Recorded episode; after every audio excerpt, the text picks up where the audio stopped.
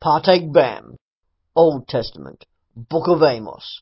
Two key verses are Amos 8 verses 11 to 12. Behold, the days come, says the Lord Yahweh, that I will send a famine in the land, not a famine of bread, nor a thirst for water, but of hearing the words of Yahweh. They will wander from sea to sea, and from north even to the east. They will run back and forth to seek the word of Yahweh, and will not find it. Amos preached in the years 760 to 753 BC, first to the surrounding nations, and then to Israel in the north. It was a time of national optimism in Israel.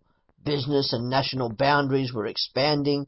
Internally, however, greed and injustice were rife, and people were growing hard towards God's discipline. Amos visualizes the coming judgment of God and tries to mobilize the nation towards repentance.